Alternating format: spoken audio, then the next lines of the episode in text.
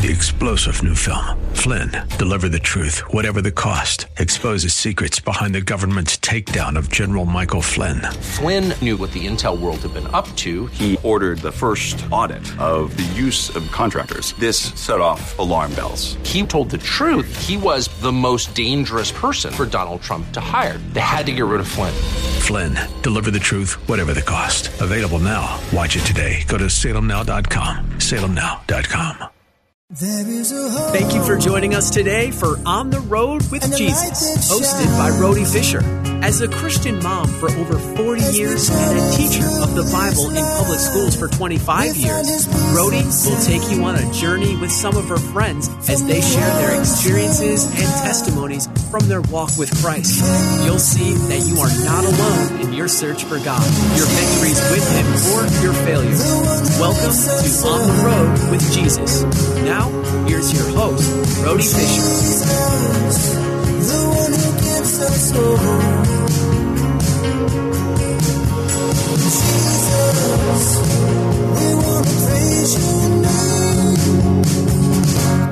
Good morning and welcome to On the Rhode with Jesus. Thank you so much for joining us today.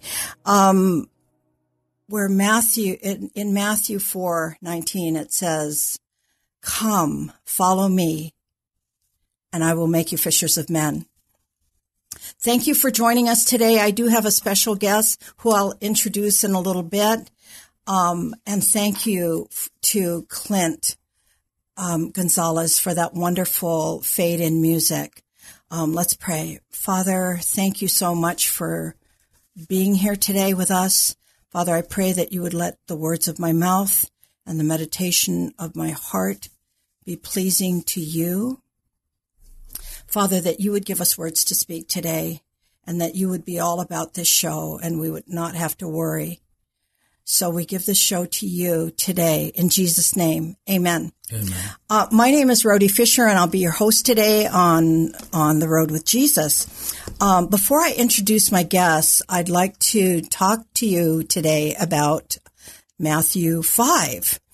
Um, I brought up Matthew five um, several weeks ago when we talked about light and salt, how the Lord wants us to be light and wants us our salt to be salty. And um, and also, I think I brought it up when I said um, several weeks ago that I don't know anybody personally that got saved reading Matthew, except Carrie, who's going to be our guest today.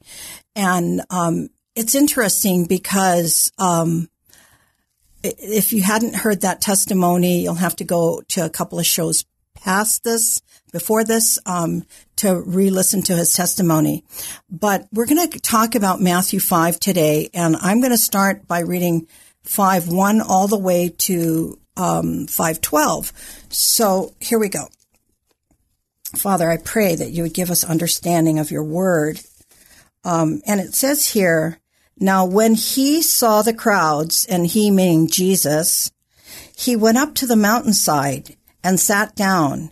His disciples came to him and began to, and he began to teach them, saying, um, now we know that this is the Beatitudes, right? So blessed are the poor in spirit, for theirs is the kingdom of heaven. Blessed are those who mourn, for they will be comforted.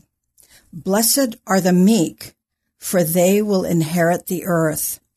Blessed are those who hunger and thirst for righteousness, for they will be filled. Blessed are the merciful, for they will be shown mercy. Blessed are the pure in heart, for they will see God. Blessed are the peacemakers, for they will be called sons of God. Blessed are those who persecute, who are persecuted because of righteousness, for theirs is the kingdom of heaven. Blessed are you when people insult you, persecute you, and falsely say all kinds of evil against you because of me. Rejoice and be glad, because great is your reward in heaven. For in the same way they persecuted the prophets who were before you. So um, I just want to say a few words about that because if you remember um, Carrie's testimony a couple of weeks ago, he said that he came to Matthew and he wanted to start with everything that was in red first. So this is the first chapter that he read, which was all in, you know, which which is in chapter five because that's when the red begins. Um, but I do want to say a couple of things about Jesus. Um, it says here that when he saw the crowds, so Jesus saw the multitudes down here, he went to the mountain. Um, so this word that he's giving, um, which we call the Beatitudes or the blessings or Sermon on the Mount, um, he's giving to his disciples because it says here um, in later on in verse one. Well, let me just read it again. Now, when he saw the crowds, he went up to the mountainside. So the multitudes are down here. He went up to the mountainside and sat down. And I also read that um, the teachers would sit down and the people would stand up, although it's the other way around today. The people are sitting down and the the pastor you know is standing up. But it says here that his disciples came to him and he began to teach them saying, well, this was really a teaching for the disciples. Um, I'm not sure if it was just the, the 12 disciples or there were more, but the disciples were giving this lesson. And this wasn't necessarily for the lost, but I'm captivated with the idea that Carrie read this and began to see that God was moving in his heart regarding this. So, um, um, I, I love the fact that Jesus sat down to teach his disciples. And that's really where we want to be is we want to be at his feet as he teaches us. So, um, thank you. So I'm going to be introducing our um, speaker today, which is Carrie Hoffman. Um, many of you remember, if you follow the show every Wednesday, that Carrie was here two weeks ago and gave his testimony. And um, I mentioned then that we met Carrie about 19 years ago when he accepted the Lord. And so we wanted to welcome him again because I got so many calls from people that said, could we have heard a little bit more from Carrie? We were really interested in him, you know, his testimony and um, things that he was saying about the Old Testament and, and how that relates to us today. So I wanted to bring Carrie back uh, thank you, Carrie, for showing up. Oh, you're very welcome. And um, and and this time, ask more questions. Not so much about his testimony, but um, the Old Testament and how it relates to the New Testament and different questions like that. So I'm going to start with um, Carrie. Welcome back.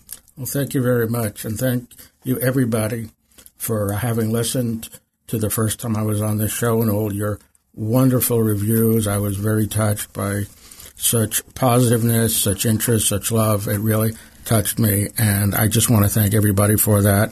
I especially want to thank Rhody for uh, asking me to come on the show, and she's done a wonderful job in interviewing me. Her show itself is wonderful. She's a wonderful person dedicated to the Lord and His service. Uh, today, uh, I believe we've uh, decided to talk about two different subjects. The first subject being how how how can somebody understand the New Testament better if they know the Jewish laws, customs, and traditions? Right. I, I really wanted to uh, expound on that because um, if you understand some of those Jewish traditions and culture that they had, um, it really opens the New Testament wider for us to see a picture of that. And I, I think when I first met you, Carrie, and um, we talked about you being a um, born again believer, mm-hmm. as a Jewish person, I said to you, Carrie, did you happen to check out the scriptures that showed um, the Messiah, the picture of the Messiah in the Old Testament? and that can you relate it now to Jesus? And you said you did. Absolutely. So can we start from there? Um, well, as I said in the, um, you want to talk about that? Uh, as I said in the last show, um, I was able to see. I was um, when I was I, I went to um, Jewish religious schools mm-hmm. from uh, kindergarten all the way to uh, through high school, even into my first year of college. And there always seemed to be parts of the Bible we studied and parts we didn't. Right. And one of the areas of the Bible we never studied was the latter prophets from Isaiah on to Malachi. And when I questioned this, as I said last time, I was told not to study it because I wouldn't understand it. Mm-hmm. Well, after becoming saved, and I started reading the Bible again, and I read the book of Isaiah, I saw many references to Jesus in Isaiah, blatant references, and also there were verses which spoke against the man made rabbinical system. Okay. And realized that the rabbis would not want me to read that because it would upend everything they were teaching. Now, I did find what I noticed as far as that goes is one might think that if you read the Old Testament in the original Hebrew, it would point more towards Judaism. But if you read it in the translations, it would point more towards Christianity. But I found that not to be the case at all. Oh. I found that the original Hebrew actually points to Jesus more than the translations. Would it be okay if I gave you an example of that? Yes, I would love it. There are many examples of that. One of the examples is the story of the burning bush. Can I talk oh, about that? Sure. The burning bush, Moses, um, at one point was out in the desert and came across a bush that was on fire, but it wasn't consuming the bush. And he heard the voice of God coming from the bush. And God was telling him that he needed him to go back to Egypt and meet with Pharaoh and tell him he wants to bring the children of Israel out of Egypt and lead them to the promised land of Israel. Okay. And Moses asked God, What is your name? What, who should I tell them uh, spoke to me? And if you read most English translations, God responded with the ter- with the verse, "I am who I am." This is what you should say to the Israelites: "I am has sent me to you." That's in Exodus chapter three, verse fourteen. Okay. But the original Hebrew does not say, "I am who I am." The actual Hebrew, and I'm going to say the actual Hebrew is "Eheya asher eheya." What that means, a literal translation is I will be who I will be, not I am who I am. It's the future tense. I will be. And I wondered, why is God saying I will be? Doesn't God exist now? Why would he say I will be? But then I thought to myself, maybe this is Jesus who's talking to him in a what we call a Christophany, a representation of Jesus in the Old Testament. And maybe Jesus was telling Moses, I am coming. I will be on earth. I will come. I am the one who's going to come to earth in the future. And I need you to do this to take the children of Israel out of Egypt into the land of Israel to prepare for my coming.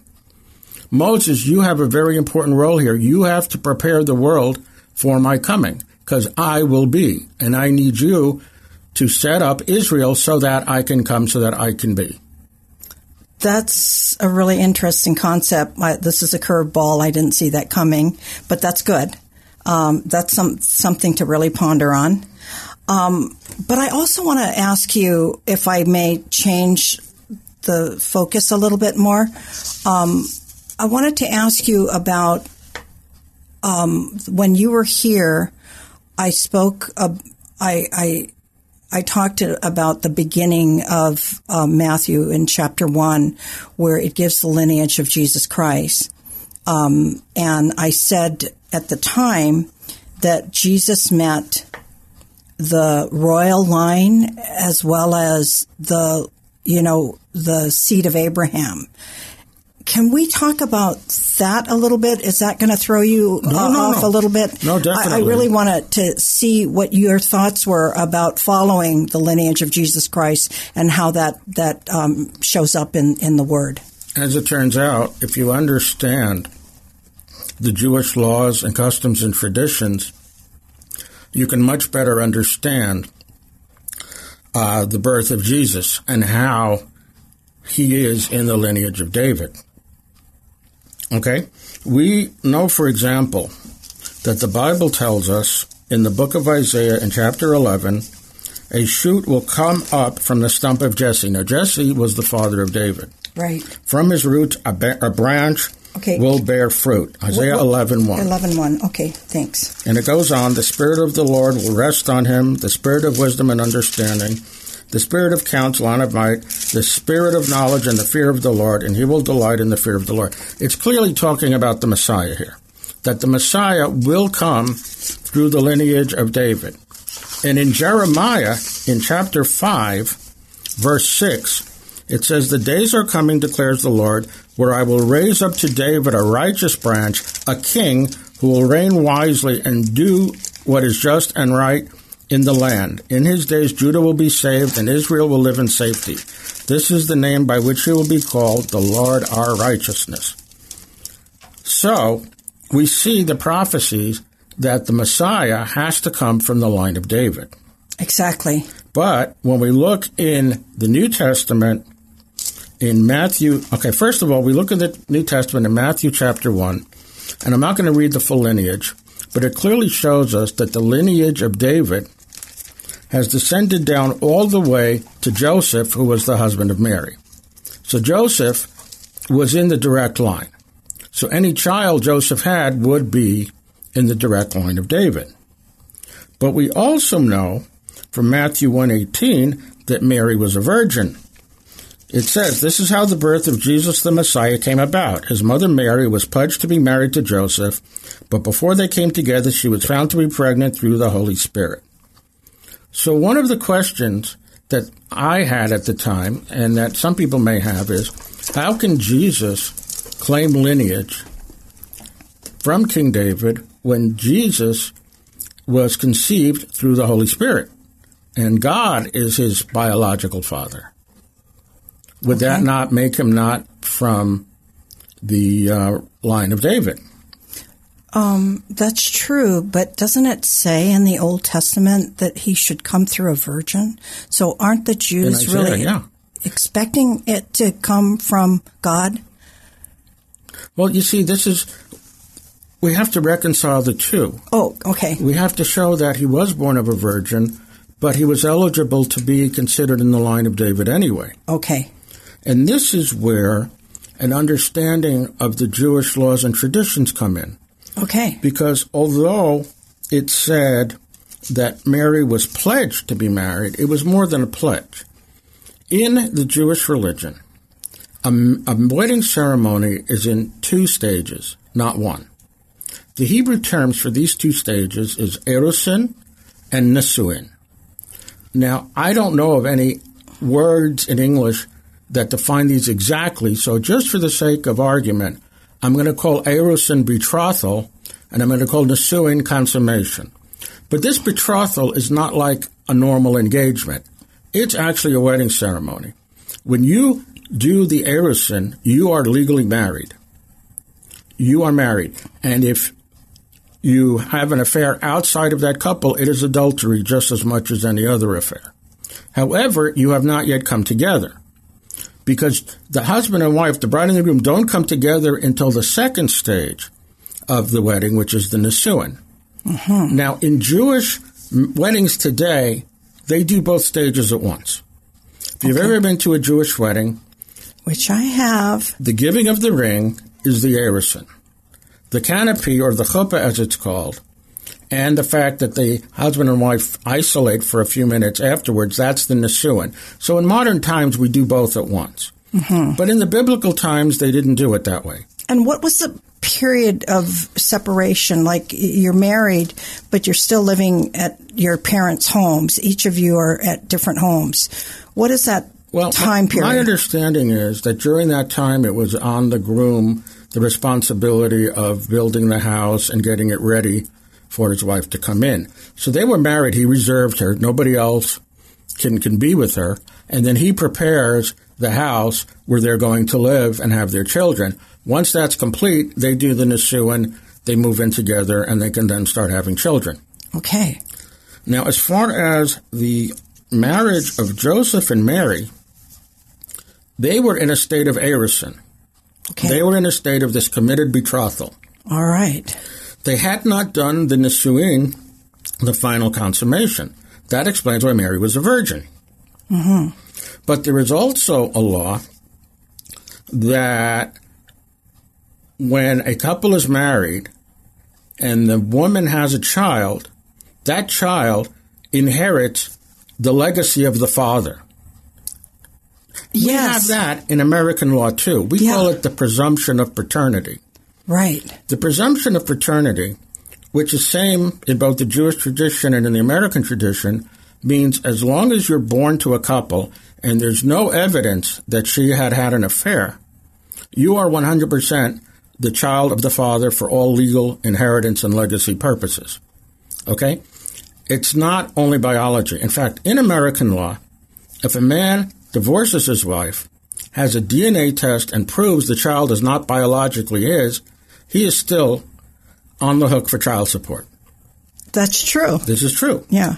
Now, you may ask, well, do you have any evidence of anything else in the Old Testament which shows that biological paternity is not necessary for legacy? And there absolutely is. And I am going to now talk about a different law which doesn't really pertain to Jesus, Mary, and Joseph, but shows the concept of you can claim inheritance without being the biological child. There is a law in Judaism. In English, it's called levirate marriage. In uh, the Hebrew, it's called yibum or yivamos, the plural. And the law states like this If a man is married and has no children and dies, it is the responsibility of his brother to marry the wife, and any child they have claims the legacy of the original husband, the, the uncle of the child, not the actual father. So if the brothers have two different legacies, for example, let's say they have the same mother but different fathers, the child goes after the legacy of the original husband. And this shows us that the concept of having a legacy without biology is a biblical concept. In fact, it even precedes, it even precedes the time that the law was given by God to Moses, because there is a, an example of a levirate marriage in Genesis with one of the sons of Judah. And where are we going? Genesis, Genesis 38, chapter 8. You're giving me a workout here. I know. We're moving around the Bible. Gen- Jonathan. Genesis. Gen- I mean, Gen- Genesis um, 38. 38. Okay, got it. Then Judah said to Onan, Sleep with your brother's wife and fulfill your duty to her as a brother in law and raise up offspring for your brother. So this is, this even extends beyond the biblical Torah Jewish law. This is, this is something that predates it. Okay. Okay. So, right. We established from this, the, the recap is that Jesus can legally and morally claim the legacy of David through Joseph, regardless of the fact that Joseph is not the biological father. He clearly is entitled to that. Okay. So he fulfills the prophecy of being, you know, from David. Right. In fact, it's interesting because I just noticed this right now. In Isaiah 11, it says a shoot will come up from the stump of Jesse, not the seed of Jesse. I just noticed really? that. Really? Oh yeah, I see that too. From this, it would have normally said the seed of Jesse. Exactly. But he's not the seed of Jesse, but he is of the stump of Jesse. Interesting. Now, if if I may, let's talk about the idea of legacy and genealogy in Judaism today and then we'll contrast it with that concept in, for, in Christianity. May I? Okay, sure.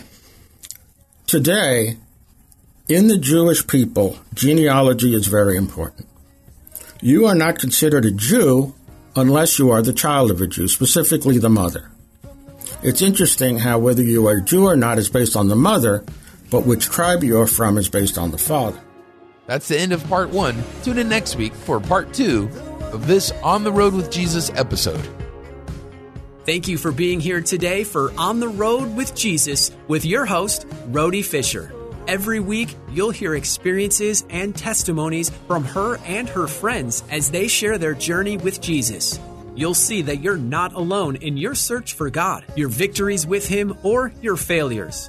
If you have a question about today's show, email Rhody Fisher at rawfisher at ontherhodewithjesus.com spelled R A H Fisher at on the R H O D E with Jesus.com or leave a voicemail at 951 817 0094. That's 951 817 0094. On the Rhode with Jesus is sponsored by Global Expressions Language Project. Learn more at asquaredlamps.org. That's the letter A, squaredlamps.org. Be sure to join us each week at this same time for more On the Rhode with Jesus, hosted by Rhody Fisher. Three star general Michael J. Flynn, head of the Pentagon Intelligence Agency, knew all the government's dirty secrets. He was one of the most respected generals in the military. Flynn knew what the intel world had been up to, he understood its funding. He ordered the first audit of the use of contractors. This set off alarm bells.